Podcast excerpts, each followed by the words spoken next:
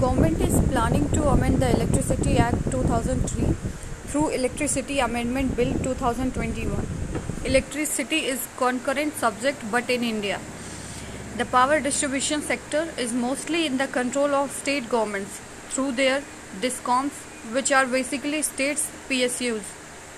Only Delhi, Mumbai and two-thirds cities have privatized their DISCOMs. Most of the DISCOMs state PSUs are in huge loss and time to time central government has brought in schemes and supported these DISCOM, DISCOMs out of their financial mess. But it has not resulted in any viable long-term solution. And after every few years, these DISCOMs seek support from the government. That is why central government is planning to bring the following amendments in the Electricity Act 2003 to introduce the changes at the all India level.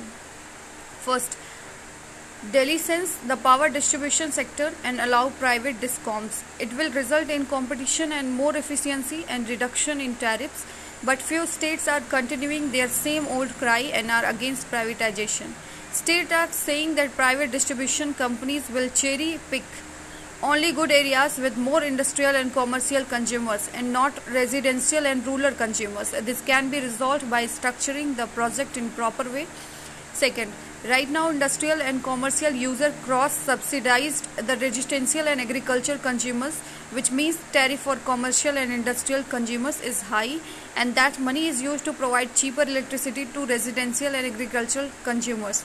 States fear that if private sector is allowed, then cross-subsidy may be removed. Third, bill increased penalty for discoms that fail to meet renewable power purchase obligations (RPO). Let me explain.